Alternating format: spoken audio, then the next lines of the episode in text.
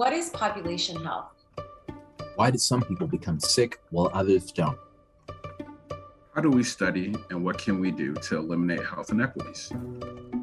Sick Individuals, Sick Populations, the new podcast series from the Interdisciplinary Association of Population Health Science, covers these topics and more. Join us. Aresha Martinez Cardoso from the University of Chicago. Mike Esposito from Washington University in St. Louis. Darrell Hudson, also from Washington University in St. Louis. Twice a month, as we discuss cutting edge population health research with scholars working across disciplinary boundaries. Hi, everyone. Welcome to another episode of Sick Individual, Sick Populations, a podcast from the Interdisciplinary Association of Population Health Science.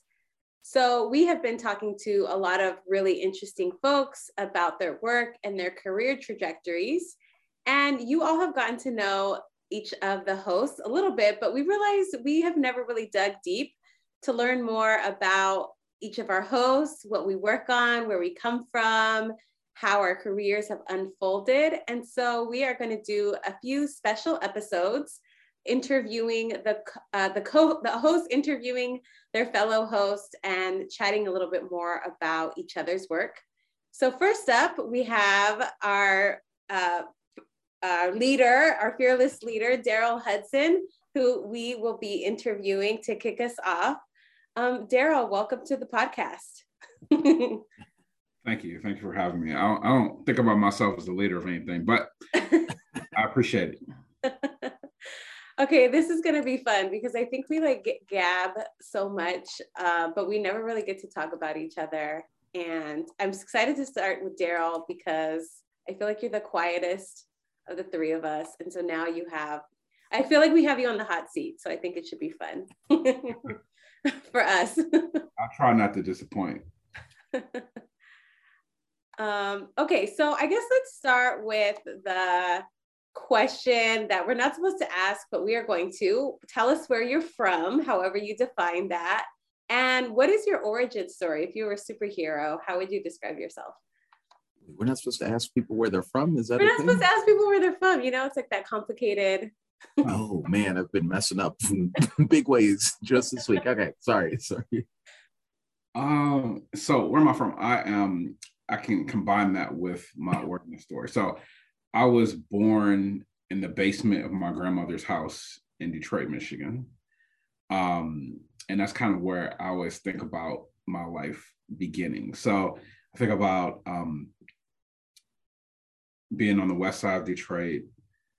And I would say adversity is the, the key word to childhood. I know I don't display that, I don't talk about it a lot. I don't look like it anymore, but there's a lot of adversity growing up, um, coming of age in a city that was, it often felt like we were going through like a one city recession. Mm-hmm. It was like people were peeking in on Detroit, like, oh my gosh, look how crazy things are there. Um, and then it took you know like a decade more for it to catch up with the rest of the country so it was a really challenging kind of interpersonal place to grow up um, community factors and whatnot um, but i think that's what sparked my interest in health inequities because you could see them on display um, in our schools in our neighborhoods etc um, but also had some some great social networks um, people in my family who foster resilience and create opportunities for me. So it certainly wasn't all bad either. Um, so I definitely had some gems of memories growing up. Um, and my grandmother, again, I was born in her house. And so she she essentially raised me until I was about mm, almost 10. And so um, you know, I had an aunt in Atlanta. We were just talking about Atlanta before we started. Mm-hmm. Um, I ended up going to Morehouse for for undergrad, so that used to be my old stomping ground. And so um, I think that was important for me too. Um, I had a great uncle who went to Morehouse and graduated from there in 1929. Um, wow. And so the family legacy of going to that place, and he also left, left the trust fund for us to go to school, so I wouldn't have been able to. Wow. To yeah. if not for that. Um, so a lot of things that we study, you know, in terms of risk and resilience, wealth and assets, I've experienced in my own life. So mm-hmm. I these things, you know, take on an additional meaning with that when I look at it um, in my analyses. Mm. Wow. So if we were to go back to like the birth records and try to like find you, you would be like the one that was like the birth happened not in a hospital, you know, happened at home. you know, yeah, that actually ended up being a real pain in the ass for me as I got older because uh, I didn't have like basic documentation for a long time. Mm-hmm. So like going to get a license, for instance, um, was challenging. I didn't have like a birth certificate. Mm-hmm. mm-hmm. so I had to file. I ended up filing the paperwork myself when I was like 16 or so. Wow. Yeah. Um, to get like a birth certificate and stuff like that. Um, and so that ended up being like an administrative challenge. But yeah, I'm official on papers now. Yeah. Wow. Yeah, that is this is a really interesting thing because I think you know sometimes you think about those sorts of kind of gaps and kind of like kind of like you know care for people gaps and kind of like kind of like records for folks as like existing way back in the past but it's like no it's still still alive and well in a lot of ways. Reminds me of like a family friend that we had um um and his kind of like uncles and aunts they didn't have names they were just brother and sister right? Because they just grew up on the farm and like nobody ever was like kind of recorded and kind of like anything about them. There's no like you know, state interference and any of that. It's just, yeah, it's a very different world. Yeah. Yeah. Well, it wasn't that long ago for me, but yeah, we're on, on a farm. yeah, yeah, right. In Detroit. Yeah, yeah, yeah, yeah. um, you started talking a little bit about how a lot of your life history intersects with a lot of what we do, but can you talk a little more specifically about how you got into public health, you know, why you thought being an academic, being in academia was a good idea, and like how that unfolded for you. Yeah. Yeah, I think like many people in public health, I kind of fell into it. Like if I had to talk to like my five or six or seven year old me, I wouldn't have known what public health was. And um, so I started out as a psychology major in college. Um, so I ended up doing, I thought I wanted to be a clinical psychologist. I thought I wanted to be the Black Frasier Crane. Um, so that was my goal in life at that point was to talk to people about mental health, to destigmatize mental health and mental health services. I wanted to um, help people who, at least in my own experience within my own social networking, thinking more broadly um, and not having the right words and descriptors, then I was just like, people are struggling with their mental health, but they don't seem to have any connection to services. And maybe it's because there's not enough people who practice in, in the field who look like them. So and have and understand their experiences. So that's what I wanted to do.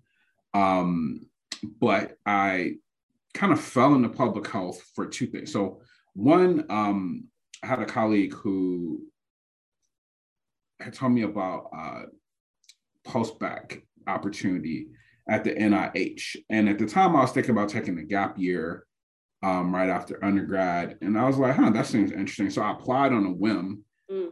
and I was selected. So I spent a year at the National Institute on Drug Abuse in Baltimore um, right after. And so that kind of helped transition me to public health, especially since we were at a Johns Hopkins campus, we at Hopkins Bayview um, doing the work. And so that combination with doing research in undergrad too, that was public health related work, but I didn't really know it was public health related work at the mm-hmm. time.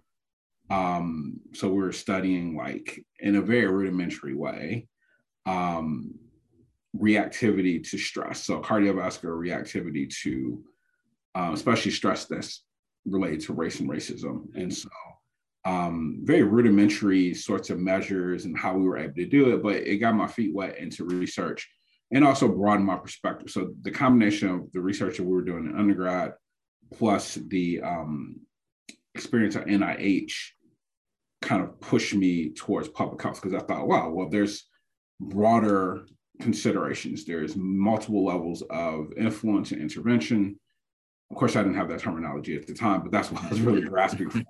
and so that's what what made me um, kind of switch into public health. Totally.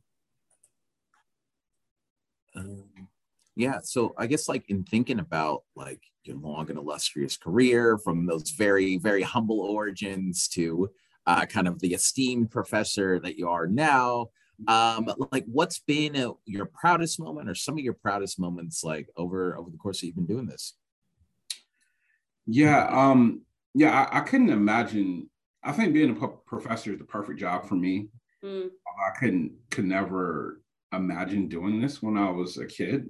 Um i didn't mm-hmm. have a conception of it. Um even when i started my phd program i wasn't really sure if academia was the right fit for me. Um, but like I said before, it's at least for for me, it's the perfect pathway. Um, and so in terms of proud moments, I would say two things. One, every day. So I feel like I'm in a privileged position.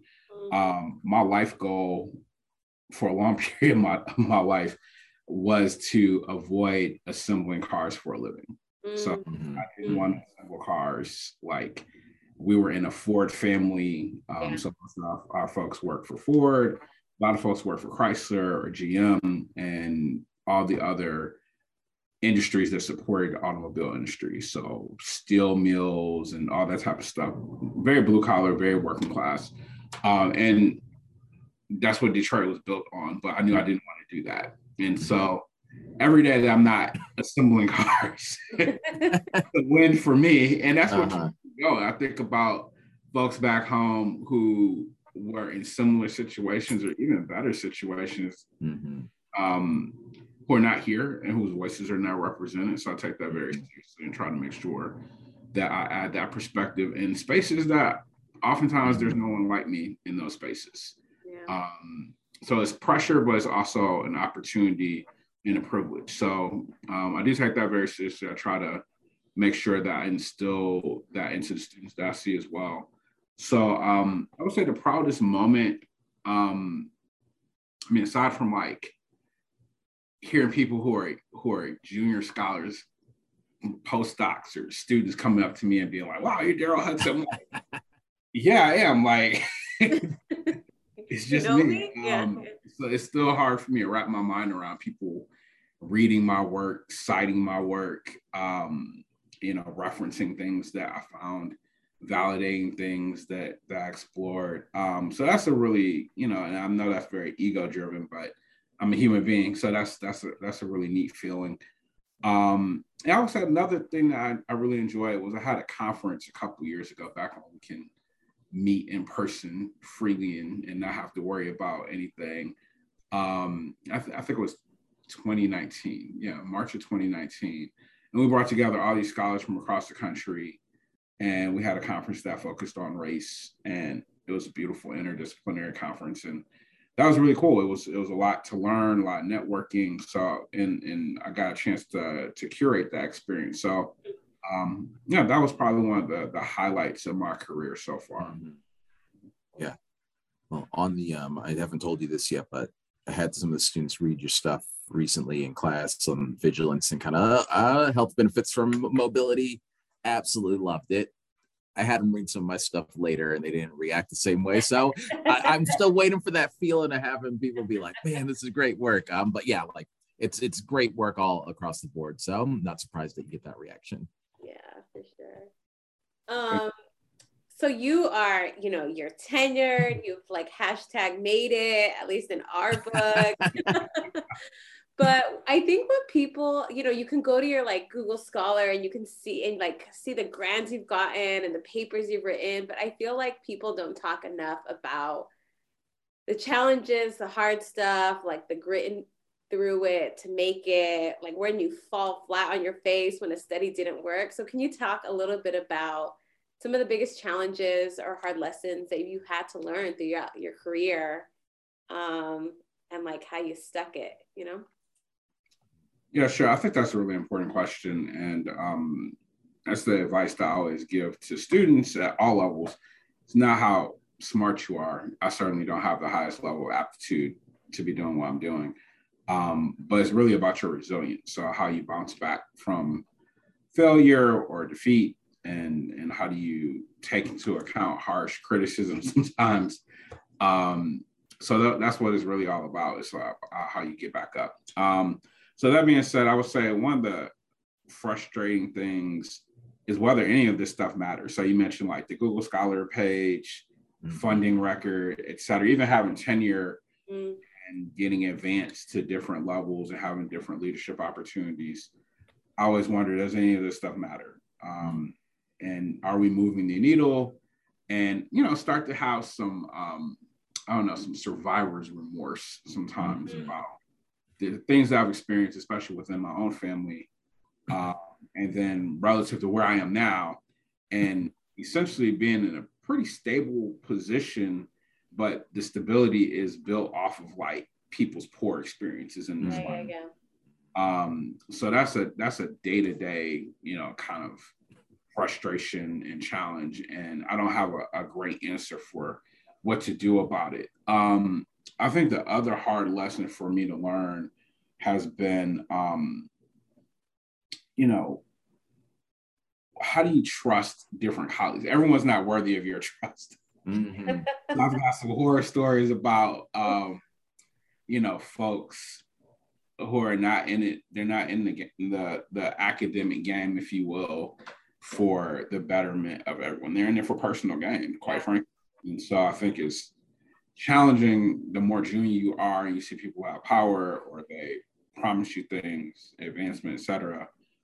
Um, you know, it's difficult to discern folks who are in it for the right reasons versus those not. Um, especially when you're new and you don't have your networks as well established. So I would say that's the other thing is just, you know, the the underside of it. And we put so much pressure on people to produce. Sometimes I think people make decisions that they might regret later on just because of the pressure and they see if they can gobble up someone's idea or put their name on something or whatever the case may be. We all have these stories. So i think that's just another part of it. Um, so i would say that's the other thing that's been a uh, hard lesson for me to learn so far. For sure definitely yeah and that's a hard lesson that um sure Rach and I are still learning actively, like, learning on the fly right now, right? yeah. Definitely.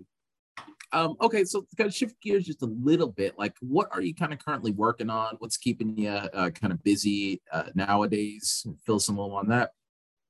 Yeah, sure. Um, so I've got a bunch of different lines of work. I'm still trying to figure out what I am. Um, IAPHS has been great for that because I've never really exactly figured out who I am and what meetings should I be attending, mm-hmm. all that. Um, so I would say right now, my two main projects, one of them, like you mentioned, Mike, um, is related to social mobility. So mental and physical health costs of upward social mobility. So I have a Russell Sage and Gates Foundation mm-hmm. to do an investigation of that. So we're doing a mixed method study um, so we collected survey data last year and we're collecting interview data this year to figure out whether or not people do experience um, cost of mobility. So the, the idea is that are there kind of psychosocial experiences, stressors that could potentially undermine the benefits of human capital investment, like investing in education and getting a job and playing by the rules. Does that actually matter for people's health and population health and reduction of health inequities. And, you know, long story short, yeah, that helps, but there's still gaps for sure. And mm-hmm. my work can help to illustrate some of the um, the shortcomings there. The other project that I'm, I'm working on, which is seemingly completely unrelated, but it all fits together in my, my head, is looking at um, recruiting, figuring out how what new ways to recruit Black folks into Alzheimer's studies. And not just that, but to create a new cohort to do that work and to um, investigate um, some preclinical markers of Alzheimer's disease among Black Americans. The way that fits with me is I've always been very interested in depression among Black people and depression and um, you know not just Alzheimer's but related dementias have a lot of stigma. People don't want to talk about it a lot. And again, if we can get people um, screened and we can have a better sense of what the data look like for Black Americans, we will probably be better off in terms of prevention standpoint. So those are the things that I'm currently working on that gobble up a lot of time. I have a couple other projects, and there's always revise and resubmits on the desk. Uh-huh. those are things that I have in the pipeline right now. Cool. A lot of good work. Are you working with the well, whatever. No one needs to hear that conversation. We about to have something very washy particular, and literally no one would care but you and I. So well, we could save that for offline. No problem. Um, so what advice do you think you would give to first year doctoral student you, or perhaps first year college student you? You know, any maybe not regrets, maybe that's not the right word, but you know, looking back. Yeah. Um, I would probably say two things, and they, they seem diametrically opposed, but in my mind, where I'm at now, it makes sense. Um, I would tell myself, have more fun, be more excellent.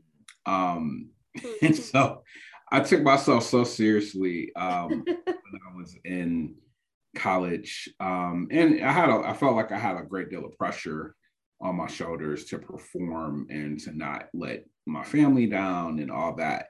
So I wish I had greater confidence that I could just be me and I would perform and I would be um, as excellent as I'm supposed to be. And I think that I would have had more fun as a result of that because, you know, people always ask me about going to school in Atlanta and going to Morehouse, and people always have these crazy, wild experiences. And I was like, I couldn't tell you because I was in the research laboratory or I was working all the time. Um, mm. So I wish I had more fun and also, like I said, be more excellent. So, um, you know, just figuring out ways to study and, you know, knowing how better now to study and how to build relationships with professors outside of classrooms and stuff like that. I think those things will all improve my my record, but also would have had a lot more fun. So mm-hmm. that would be kind of dangerous. I don't think I would want to go back to being 18 years old with the knowledge that I have right now. That would not be that would not be a good thing. Sure. so funny. Yeah. Yeah. Um, can I ask? So I, I guess as a follow-up in the time we have left, I'm, you know, one of the privileges and honors of doing this podcast is to be able to do it like two black men in a field that is dominated by women or led by like white men. So I'm just like curious how you think like your experience is like being both black and the man and the intersectionalities of both have like shaped your work and like how you've moved through the space. Yeah, and like I don't know, have you been intentional? Have you just been like going through it? Have you been had to be careful? Like, I don't know. I'm, maybe that's like a loaded question, but yeah. Yeah.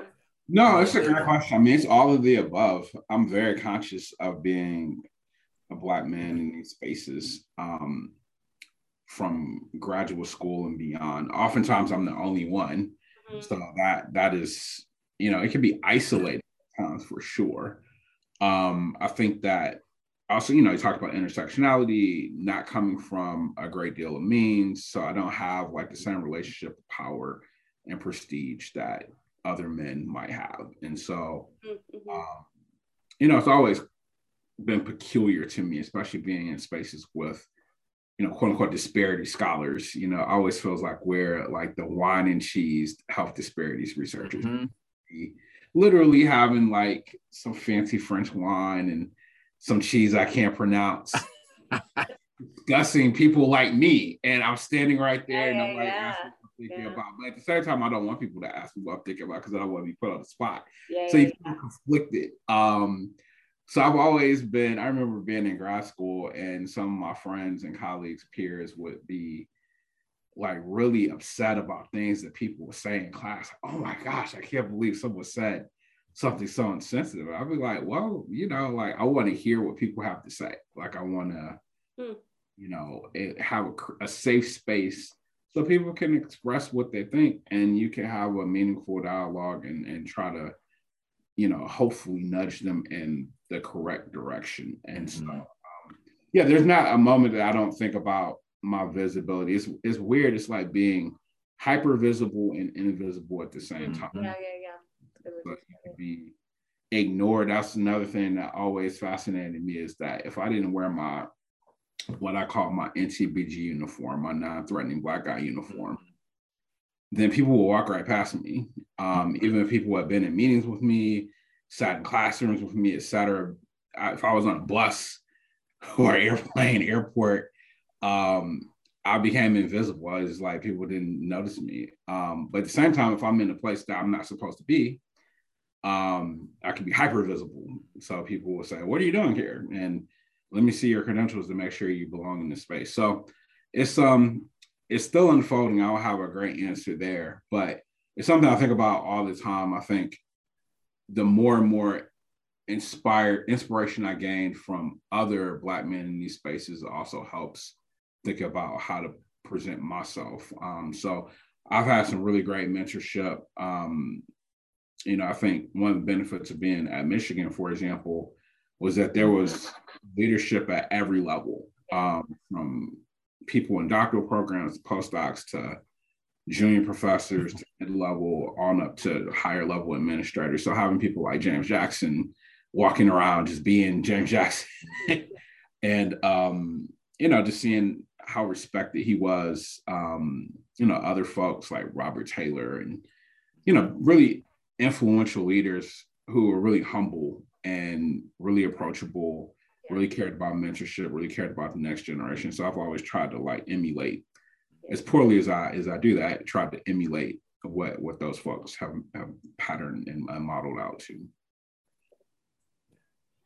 Until you get on to the other side of being a professor, I don't think I realized or appreciated just like the just how nuts it was that kind of like Robert, Linda, kind of like Chatters, right? Like, would it spend so much time trying to walk us through some of these things, right? It's like, oh, wait, like seeing how busy they are in their lives and like still extending that over. But then also kind of like not having that insight that they had, where it's like that is the only way that you're gonna yeah. kind survive these spaces, right? It's yeah, yeah. yeah it's um, really, really important. I appreciate Darrell. I know that you've kind of taken on that role in some ways for me too. So I can say it publicly. Thank you for um, you know occupying that and making that time in the same way um, for me and you know other kind of like uh, kind of black uh, kind of male scholars um, for sure. Yeah, I appreciate that. Yeah. So cool. So great to hear. You're living the dream, Darrell, for all of us. Uh, you know, but also I think you're such a real person that it's like cool to see such real, you know, you see these like people who make it, get tenure, doing great, and you're just like, oh my gosh, they don't seem like real people, but you're mm-hmm. 100% a real person. Okay, last fun question to close us off. What is something that people don't know about quirky, fun, secret about Professor Darrell Hudson? Uh, there's a lot of things about me. I would say I'm a multi-layered personality for sure. I'm a true Gemini. Um, like a lot of people don't know, I can dance. I can dance really well. okay. I love music, so I listen to all sorts of types of music and go to all sorts sorts of different types of concerts. Um, I can't break dance though, so don't get your hopes up there. There's limits to it. Um, yeah, those are some of the things I would say are fun about me. Um, yeah, I'm, I'm very funny too. So people know me. It's it's not great humor though. It's always humor at the expense of others. So, is there any other type of humor? Being in meetings and keeping a very straight face and joking the entire time and getting people next to me in trouble. So, yeah. All right. Well, it was so fun chatting and getting to know you and your work a little bit more. And I think you're up next, Mike. So we'll see you all at the next podcast episode. Yeah, no, yo, you're gonna be on the hot seat too. Um, but thank you all for joining in and listening and catch us on the next episode. Thanks, Darrell.